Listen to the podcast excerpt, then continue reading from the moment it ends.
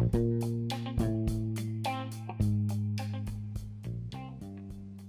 morning and welcome to the Mr. Irrelevant podcast. It is Tuesday, September 25th. I'm your host, Jamie Mottram, and here to talk about your 2 and 1 Washington Redskins. It's my pod friend, Matt Terl. Hey, Matt. Hello. I like Podfriend. That's pretty good. Yeah, I mean, we definitely spend more time together on the podcast than in any other context. Oh, I don't even think it's close. I mean, maybe G Chat circa like 2010, 2011. Maybe. Yeah, so it's been a couple weeks.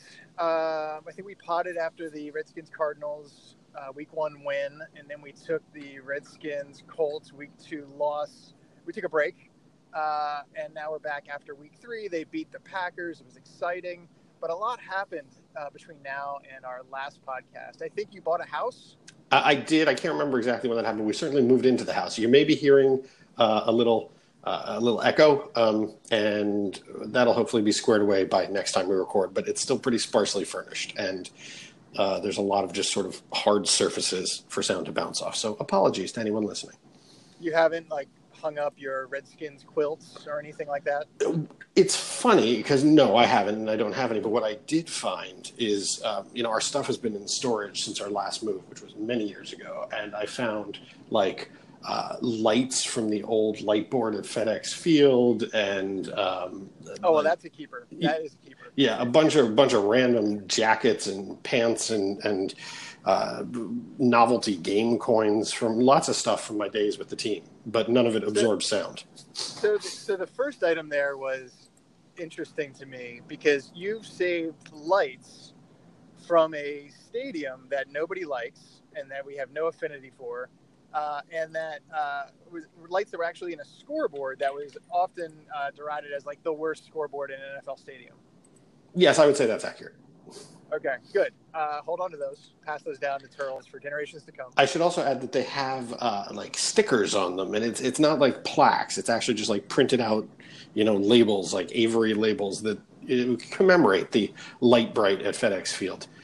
Was this given as like a bonus to Redskins employees at one point? No, they were. I don't think so. That was that was just the bag of apples. Um, they uh, no, they when they when they took the thing down and installed the video boards, um, they did something with these. I think they gave them to fans or whatever it was. But there was a big pile of them, and I I took a couple. Um, you know, right. why not? You know, you know, I, I had to kind of take like reverse in a different, in a weird way. I had to take stock of our own prized possessions uh, in recent weeks because we had a major hurricane coming directly at our house. yes, how is everybody?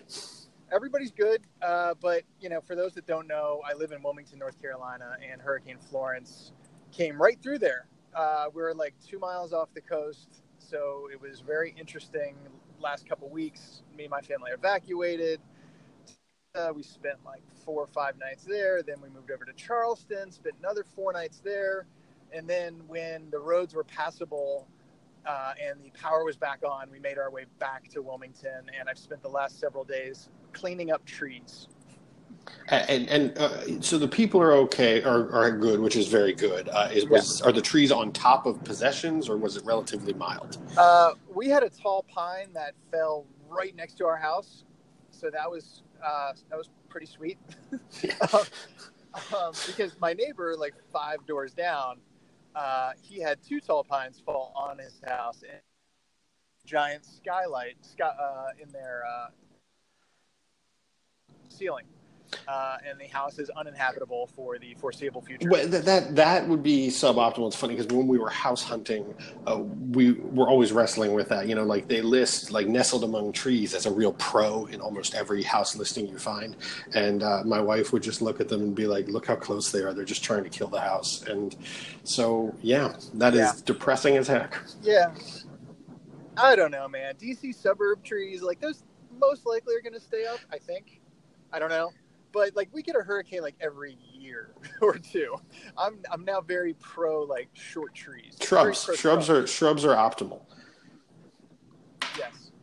Uh, but no, we're good. We're good and uh, back to normal. But it did cause a little interruption in the podcast research uh, department because I was driving a long way, a long distance during the Redskins Colts game. So I just really saw the highlights of that abomination. What would what would you Uh, count as and I was highlights from that?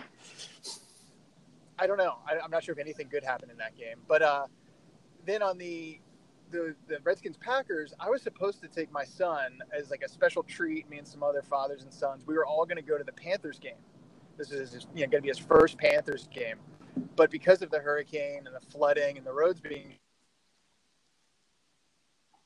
we did, and I felt bad. And we all know that I'm a good dad, uh, so we threw like a Panthers party, and the Panthers and Redskins were broadcasting simultaneously. So I was in and out on this game. Saw the highlights. A lot of good. That's fair. I would. I actually Uh, watched I this one pretty well, so, which I'm sure will disappoint the listeners who tune in to hear us talk about not watching the games. Um, I, I missed towards the tail end. I got caught up in life stuff, but I think I think I can at least speak about it um, somewhat somewhat competently, which is a step ahead of usual. Oh well, well, we're going to talk about it either way. Um, but before we get to like that Redskins Packers game specifically, and go through kind of like the offense, defense, special teams, coaching, media, refereeing, uh, kind of rundown that we normally do, I just want to assess the Redskins situation after three games, and try to figure out like what what do you think this? Well, it's funny. You Right. know, if we had if we had recorded last week, I was going to Eeyore my way through a well, they're an eight and eight team, they're a nine and seven team, they're a seven and nine team, uh, kind of thing. And they're probably still that, but Right. they might be closer to the nine and seven side than the eight and eight side. I, it, it's so hard to tell at this point in the season because you're still trying to figure out who's good and who's not. You know, it's easy to look abstractly and be like, "Oh, a win over Green Bay is great, and a loss to the Colts is is an atrocity." But if we look back, you know, eight weeks from now, it's like the Rams win early last season, where everybody's like, "Well, that was pretty good, but not a huge deal." It turned out to be a pretty huge deal. So I don't know. My gut says that they are a above mediocre team. How about you? It's it's the best we can hope for. That's exciting. um, well, no, it is hard because it's like the NFL is wildly inconsistent week to week right now, and like the Vikings get routed by the Bills. You know, um, it's hard to say, and the Redskins themselves have been wild and inconsistent, going from good to bad to great in weeks one, two, three. But I mean, here they are. They're two and one. Season into today, they'd be a wild card team. I know that's weird. Three- You know, what are you clacking on? I, the, the, All right, so that I that I need to not do. I was trying to have stats up in front of me. Yeah,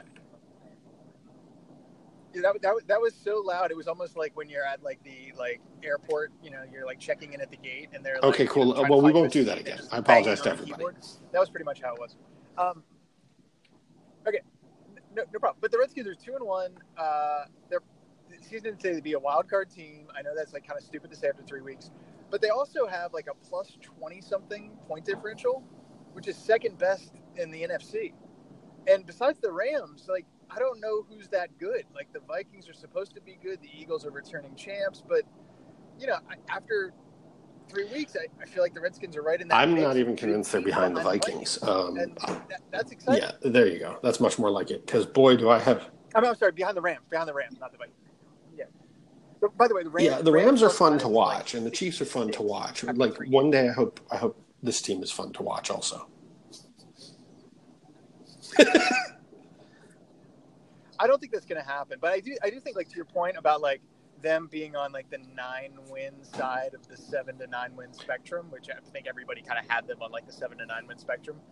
Um, I, I think that's like a really, uh, like it's a really positive development. They've been healthy, which matters a lot, but they they seem to be this like average to good team that you know is probably going to be in the firmly in like the Jay Gruden like 500 zone.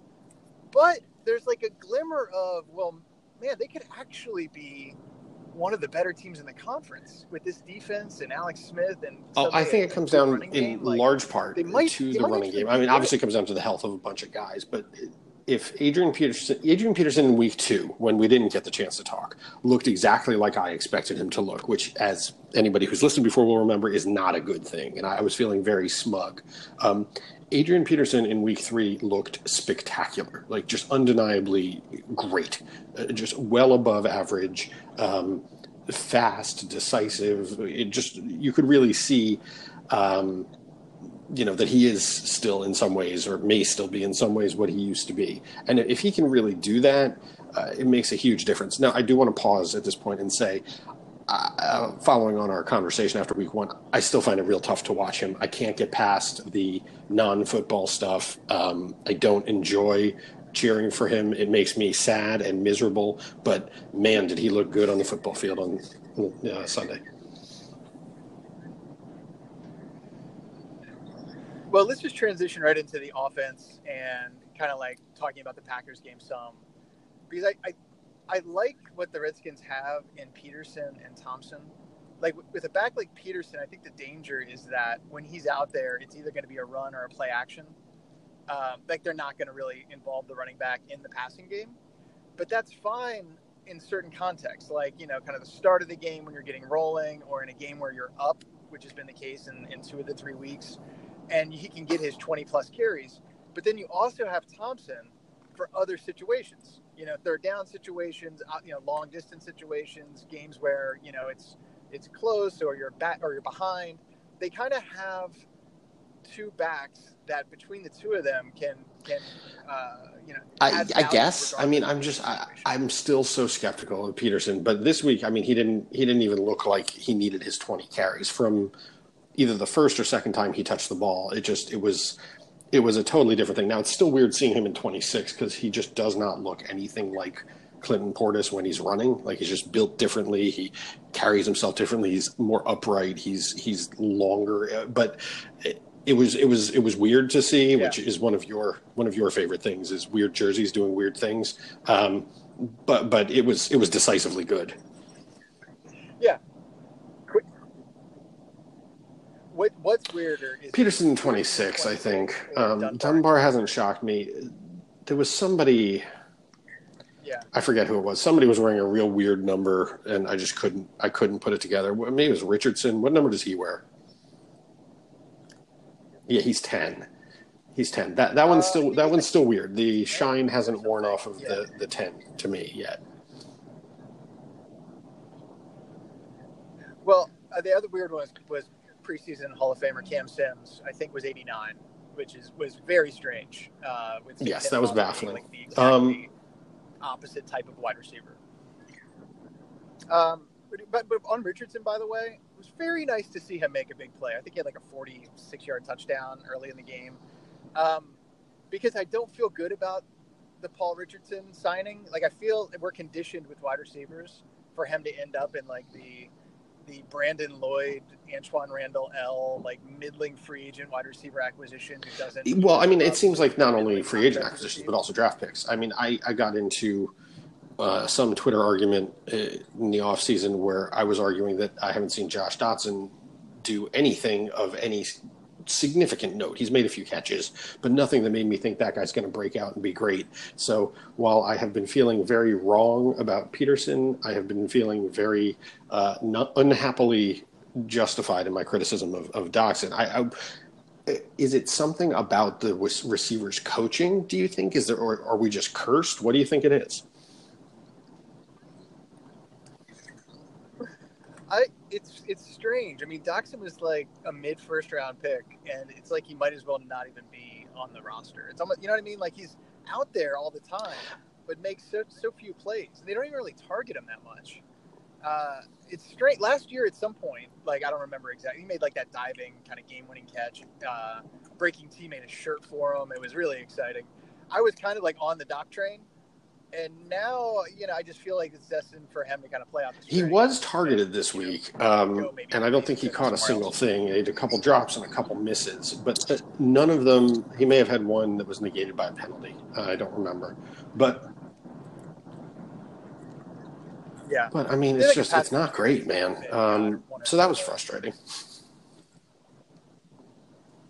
Well, on the other side, though, Crowder was Crowder was what a fourth round or fifth round pick, and I mean that's that's good value. I mean, he's, he's true, and it's real easy NFL, to focus on the negative. I mean, they, I would say Pierre Garcon was a successful free agent wide receiver signing. I would say DeSean Jackson was a successful free agent wide receiver signing. So, like, it does happen. True, it's just true. so easy to focus endlessly on the mediocre and the negative with this team.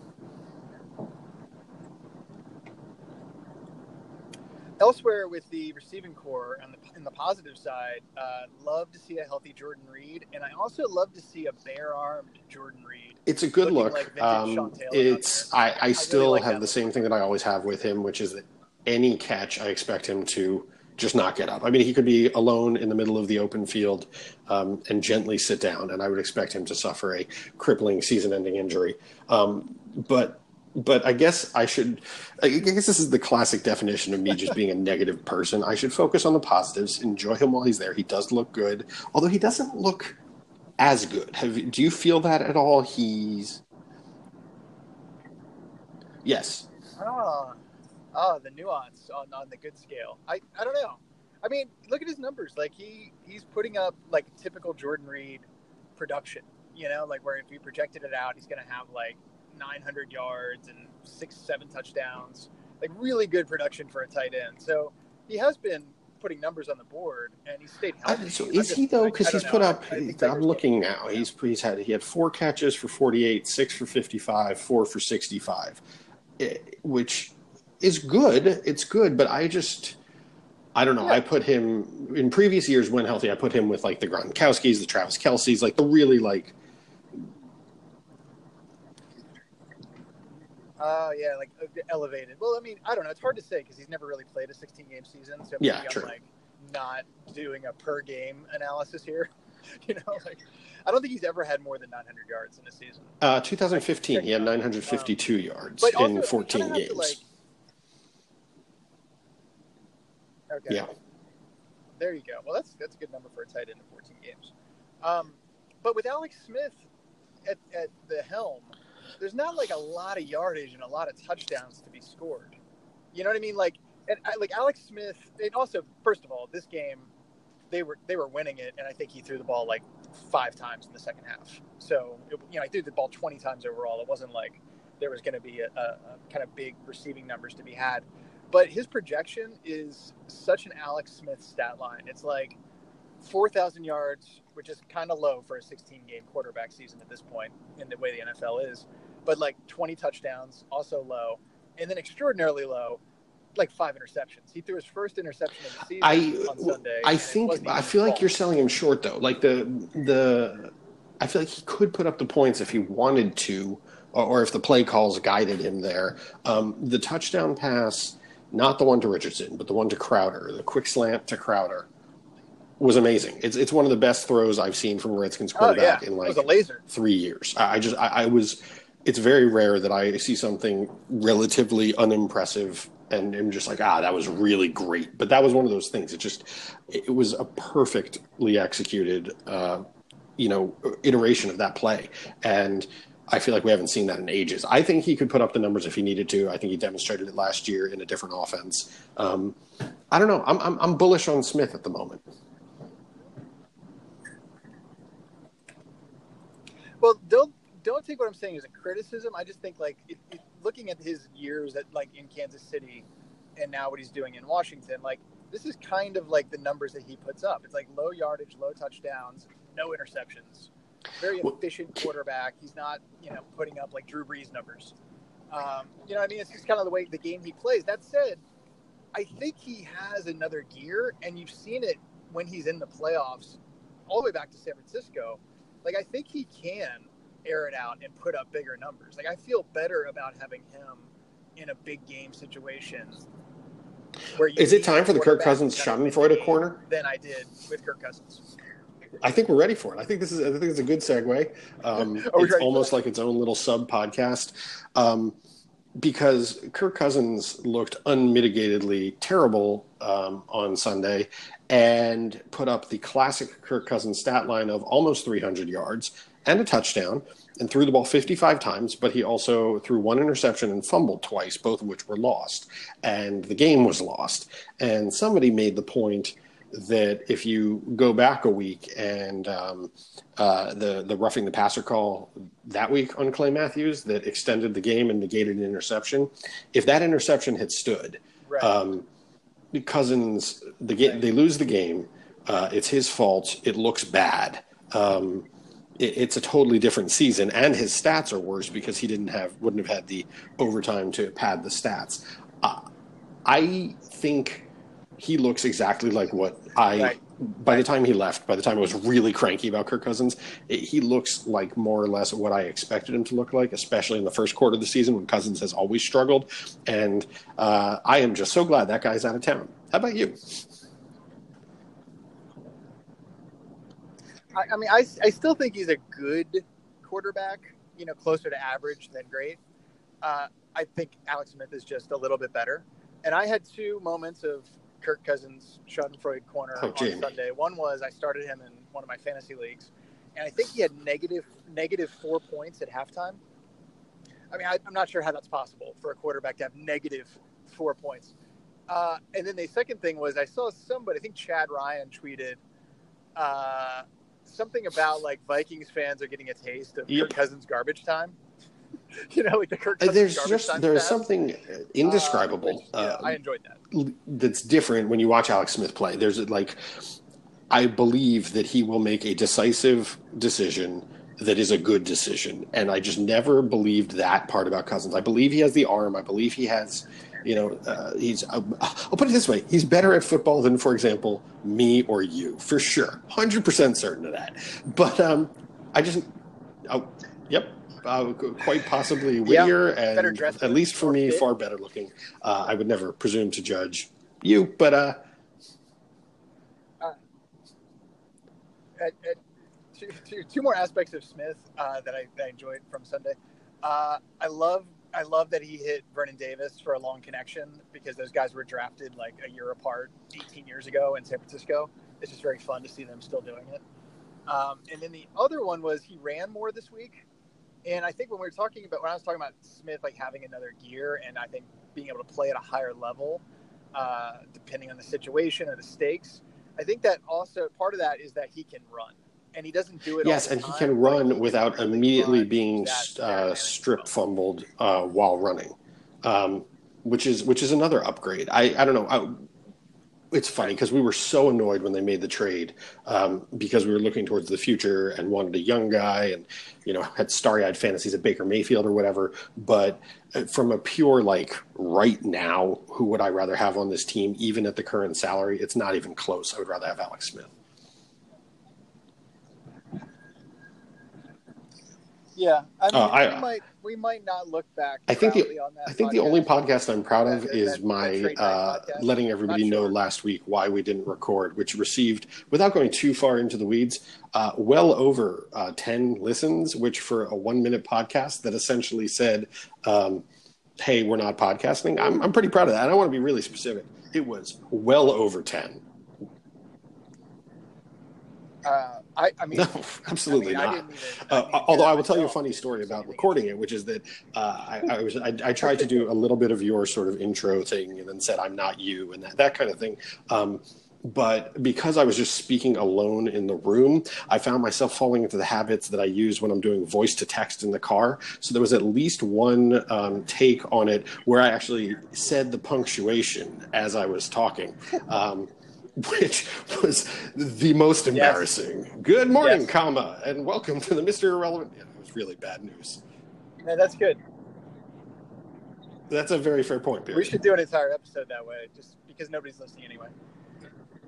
Um, I was going to say They did, despite being football. reshuffled. That was Oh, a really good sign. Bergstrom. Uh, Bergstrom. What's the center's Yeah. name? Like Bergstrom. Uh, he's a guy. His name's Or- Bergstrom. He seems um, Bergstrom. better than anyone expected. I know when we were listening, or when I was listening to, uh, you know, whatever podcasts and whatever in the run up, there were some people. It might have been uh, J.P. Finlay's NBC Sports podcast. Really like, well, that's going to be a debacle. Uh, that's that's not good news. But he looked in the end. He looked good. I would argue that this actually looked Yeah. better. Let's see. He is a uh, six foot five, three hundred and ten pound person. Uh, he is, yeah, that's a good sign. He's 32 years old. Uh, went to college at Utah, good. seven years of NFL experience. I am reading right off the screen. Wow. Wow, seven years. It's great. Um, yeah, and I think Unclear. It's a because that's a went down, concussion, and uh, you know, as the they say, that is a an unpredictable recovery. Yeah. Right. Sure. Well, and one thing before we move on to the defense that I just I, I feel like we need to kind of self reflect here because it's been overwhelmingly positive. Meanwhile, like our quarterback and our running back have a combined age of 70, and our wide receivers suck, and our tight end is injury prone, as is our kind of jack of all trades running back. And, Maybe, um, except that I'm maybe we're just a little too deeply unconcerned with what they're going to do next year or the year after that or the year after that. What I want is an enjoyable season that, like, I can settle down and watch the game and, uh, you know, enjoy watching it and then have this podcast and not have it be just a relentless, um, depressing, whining, whatever. Um, so I'm okay with it. I, I'm fine that they're old. I don't really care. Whatever. Well, well, looking at the schedule ahead, with it, they have to go to New Orleans after the bye. I think that's a Monday nighter, at, you know, at the Saints, and then they host the Panthers. Then I think they have the Cowboys and Giants, and then I think they play the rest of the NFC South, so the Atlanta and Tampa Bay. And, and you know, kind of looking backwards and, and seeing that they have not won or lost more than two games in a row in like two years. Um, I think we're going to be hugging 500. So you would say so. You I just. So, like, spitballing maybe, those. you You would say lose to New Orleans to go to two and two. Uh, Car- your Carolina Panthers hashtag keep pounding. Um, what uh, what's going to happen there? Okay, so that would take them to two and three. Uh, I mean, I think those could easily both be losses. Uh, so you think but- they split those, and then say, you like, do you think they split like against that. Dallas and New York, both of whom look hapless at best so far this year? Yeah, I mean, most likely you're looking at two and two over the next four, but I would say three. Why is that Dallas than one and four. game on CBS? That's bizarre. Whatever. Um, uh, how do you feel about the buy falling now? Speaking of scheduling oddities, Too early. I mean, I like that we get to be winners for two weeks, but you know, I could take the bye in like November when. uh, well, I mean, but we have a bunch of our offensive linemen hurt, and we didn't even mention that uh, Trent Williams is going to go get a bursa sac, something, something, knee, something in the bye week. So, I, Oh yeah. well, sure. I mean, you know, you swing by he just does Chipotle, pick up a like, burrito bowl, and me, go get your knee scoped. Why not? Um, I, I like it. I'm actually excited for purely selfish reasons, which is that Yeah. you know, fine. Next week we'll we'll take the kids to you know pumpkin patch or something, and then we've got an uninterrupted run of, of football. You know, something like that. Uh, Oh, that's nice. Um, yeah, I mean, while the weather's nice, it is good to have the bye. You know, you can kind of enjoy that Sunday with the family. Uh, but let's talk about the defense. I think they're giving up 15 points a game or something like that. I, I, I might be wrong on this, but I think they're like one of the uh, like lowest scoring defenses through three weeks, maybe second or third best in the NFL. well, I thought the young Uh, the young guys on the good? line looked great. Um, both both Payne and Allen, I thought looked great. Um, the secondary looks no worse than last year. I still, for some reason, don't fully trust DJ Swearinger, even though every time I pay attention to him, he's making a play. So maybe I should. Um, I, I like. I, I think they've managed to weather the loss of Kendall Fuller.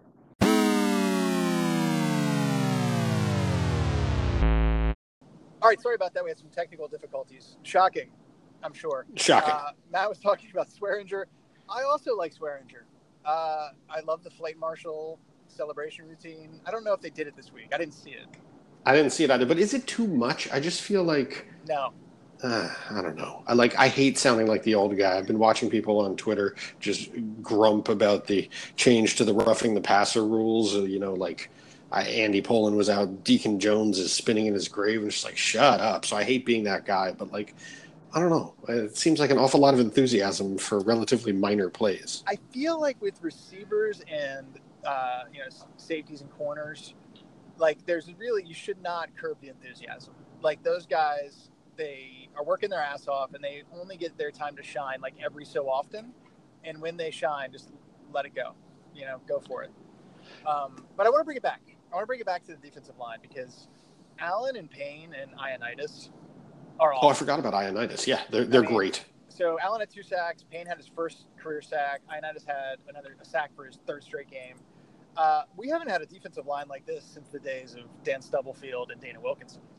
And and those guys were old and came in as high priced free agents. These and I was are, kidding, they were bad. Also. Uh, they were also bad, but at least they were names, and at least they existed. I mean, yeah. this is like uh, if we drafted Dana Wilkinson and Dane Stubblefield and got their best years. Yeah, there you go. I mean, it's it's been it's been really genuinely exciting to watch uh, that too. Um, which is nice, which is back to that's why we shouldn't feel too bad about the Alex Smith podcast, is because that same enthusiasm that we have for the young guys on defense is what we were hoping to have for young guys on offense, of which there are now exactly none. Right. Well, if, if you've got a really good defensive line, which they might have, and they might have for several years, like you're kind of going to have a good defense. You know what I mean? Like, I feel like it's very simple to say, but I feel like if you're solid on the offensive and defensive lines, like your team is solid. And uh, you know, the, the, the secondary's fine, the linebackers are fine. If Payne and Allen are really good, uh, this team's set up really nicely. Yes. Do you think Matt Ioannidis can keep up his sack a game pace? I don't know, but I like it, and he's found money. What was he like a six rounder? Something like that. That's a good pick. Yeah, yeah. I love it. And, and like Quinton Dunbar might be good.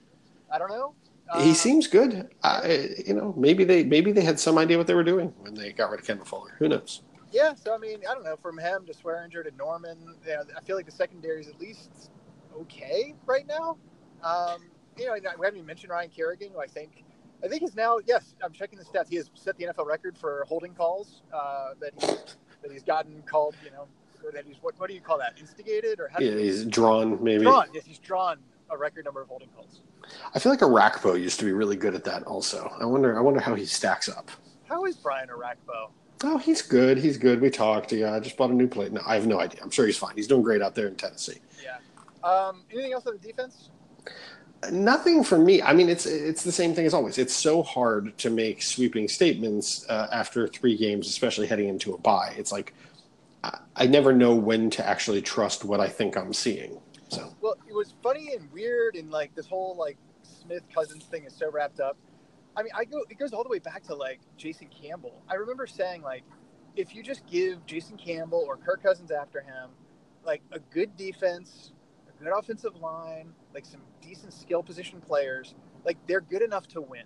Like a Campbell or a Cousins would be good enough to win if the team around them, uh, you know, was was quality. Just look at the Chiefs. Look what they can. They go to the playoffs every year with Alex Smith. Well, you need coaching like also.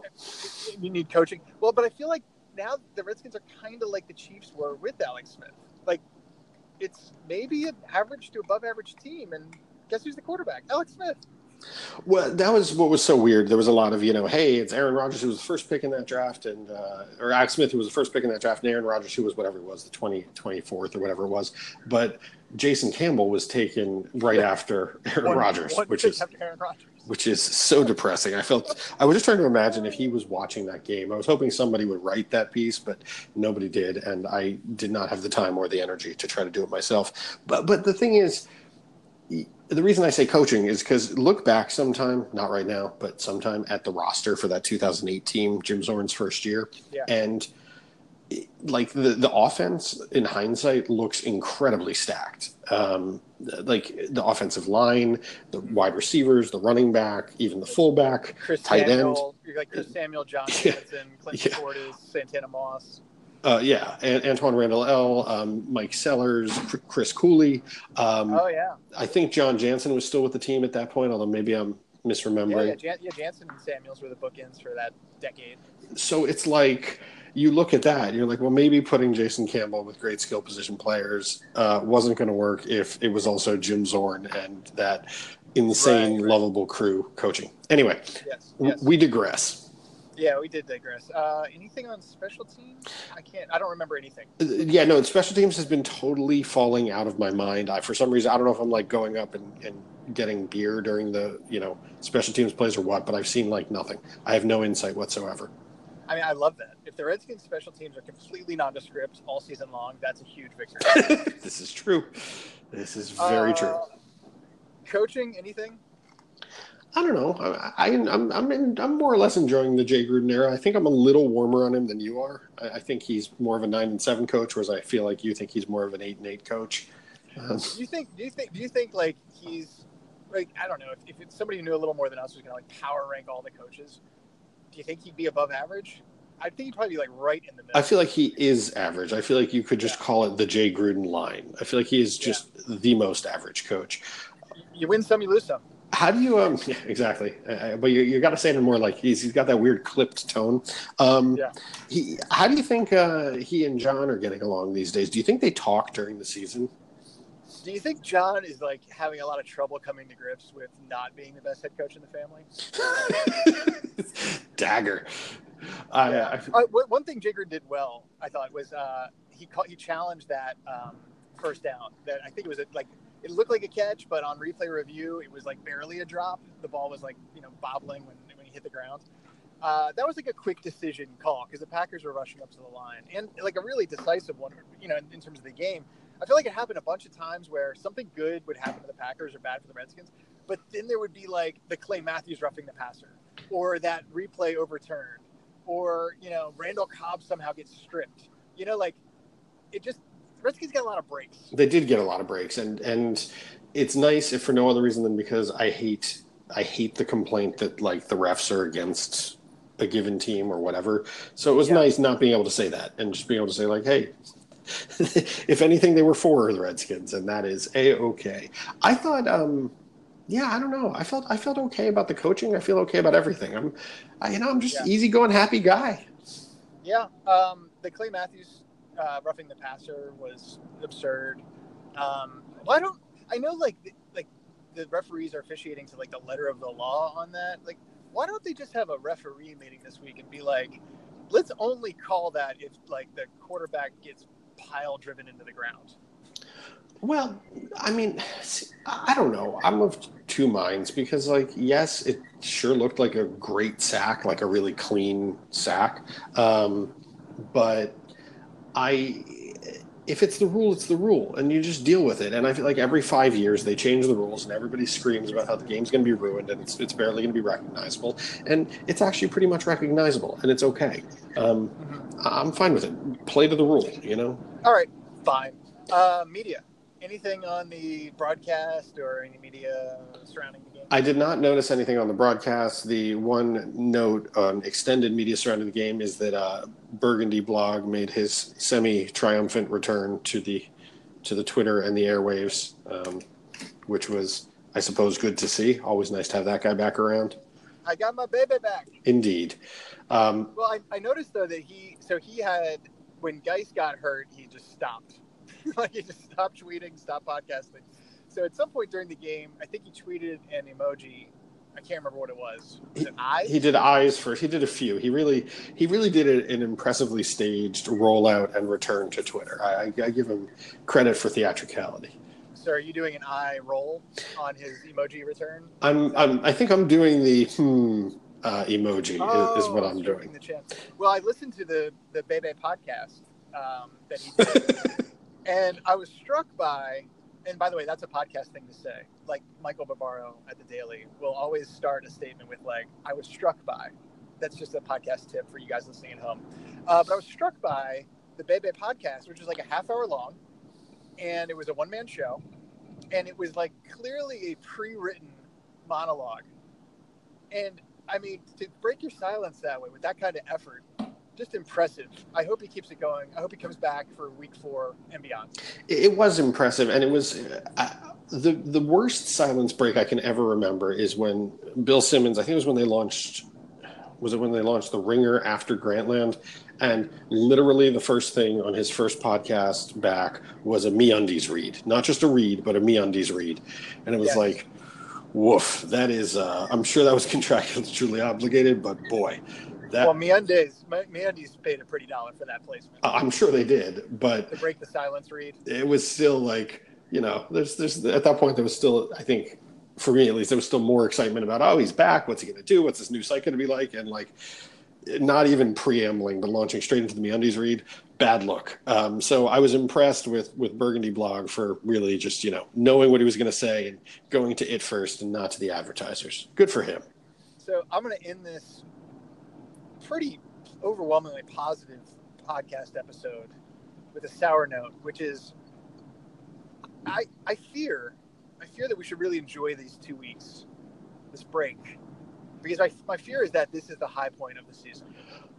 Well, there's something we didn't talk about that we thought we were going to be talking about on this podcast, which is that you were somewhat checked out. I mean, you were the uh, obviously while you had other things going on with the hurricane and whatnot. Um, you were spiritually with the people who did not show up to the the home opener. Um, you you yeah, had some so, doubts. Talk about this. Well, so I've been a Sunday ticket subscriber for nine or ten seasons since I moved out of the DC market, and yeah, the Sunday ticket's like three hundred bucks. Every year, I call and say I'm a Redskins fan. They suck. I'm quitting, and every year they give me fifty percent off. This year they did not. and I don't know if the, the, the, representative had some insight on the Redskins season. a sharp representative. or, or if she was just a stickler. I don't know what, but they did not give me the discount. So I canceled the Sunday ticket. Now, this has not come into play uh, because week one, there was a free trial. Week two, I was evacuating a hurricane. Week three, it was a nationally televised game. Week four will be Monday Night Football. Week, or I'm sorry, week four will be a bye. Week five will be Monday Night Football, Saints week six will be Cowboys afternoon game on CBS for some reason. Uh, yeah, so that's I, I, guess that's national. Um, so I might not have to face this issue of not having the ticket until week seven. Uh, but I think it does speak volumes that I decided here in 2018, finally, that it was not worth it to pay to watch the Redskins. I'm, I'm do you feel any guilt over it? Do you, or do you feel resol- you know, resolved to that decision? Honestly, the only guilt that I feel is to our, our listeners. because I mean, dude, I can watch like the highlights. I can watch NFL Rewind. If you know, NFL Network, you know, shows all the games in like 30 minutes. Um, you know, if I, it's a big game, I could go to a bar or whatever. I could, you know, stream it illegally. I don't know. I just, I, I, at some point, like a line has been crossed where I've decided the convenience of the ticket, like the Redskins are not just not worth it. And uh, yeah, that's where I'm at. Well, uh, I, am I'm, I'm glad to hear the more optimistic view. When we talked about it, uh, I think we were texting. It was definitely not a verbal conversation, uh, but uh, it sounded much grimmer the first time you mentioned it. This sounds much more positive and upbeat. Um, well, I mean, that was before the Packers game. it's, it's a fair point. Yeah. Um, but yeah, I, I another media note about subscriptions. I tried the TuneIn Radio app. Um, I was somewhere trying to listen to the game, and I think it's TuneIn. I don't know one of the radio apps. Um, and let me tell you, signing up to that was a suboptimal experience and not something I can recommend to anyone. So, well, well I was on the road uh, driving from Atlanta to the coast when they were playing the Colts, and I, I had the TuneIn radio app anyways, and I was trying to listen to the game through TuneIn. I couldn't get it done. You know, just I think they black out all the NFL broadcasts and make you sign up for whatever ten dollars a month. What they do, so, and I also was unwilling to do that. So I tried doing that because it, there was a seven day free trial, and so I, I, that's what I did. I signed up for that, and the sign up process was, frankly, um, much more annoying than it should have been. And then when I finally got in, like there were connection issues, there were quality issues. It was, yeah. you know, still the Redskins broadcast team. So like, uh, I I canceled that that subscription right away. Thumbs down on the TuneIn app. Also, thumbs down on having like paying to listen to Larry Michael. Uh, yeah, and also I'm very worried about Sonny Jurgensen. I don't know if you've had the chance to listen to them at all lately, but uh, you know they're keeping Sonny around, but he just does not sound uh, great. So I can confirm that report. I heard the pregame, which was not blacked out on TuneIn, and man, it was it was jarring. It, it's it's beyond jarring. And Sonny was one of the guys where like was just totally larger than life. Like when I when I met him, when I saw him, when I've interacted with him, he was one of the ones yeah. who really like. Uh, he was my one of my dad's favorite players. Um, and so that you know it's one of those things that carries over but it's really really unsettling to hear him just sounding uh, really um, you know old i mean he is old but boy yeah not fun like, you know fun fact other than michael jordan i think he's the best athlete to ever come out of wilmington north carolina.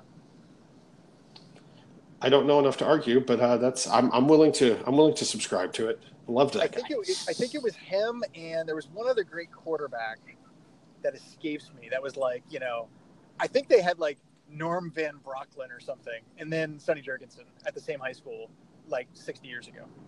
I love Sonny Jurgensen. So anyway, so that was depressing. So is that a downbeat enough note to end this one on? You think? Uh, yeah. Love you, Sonny. Uh, love you, listeners. We'll be back maybe next week. Until then, follow Matt on Twitter. Subscribe to the Mr. Irrelevant podcast. Stay cool.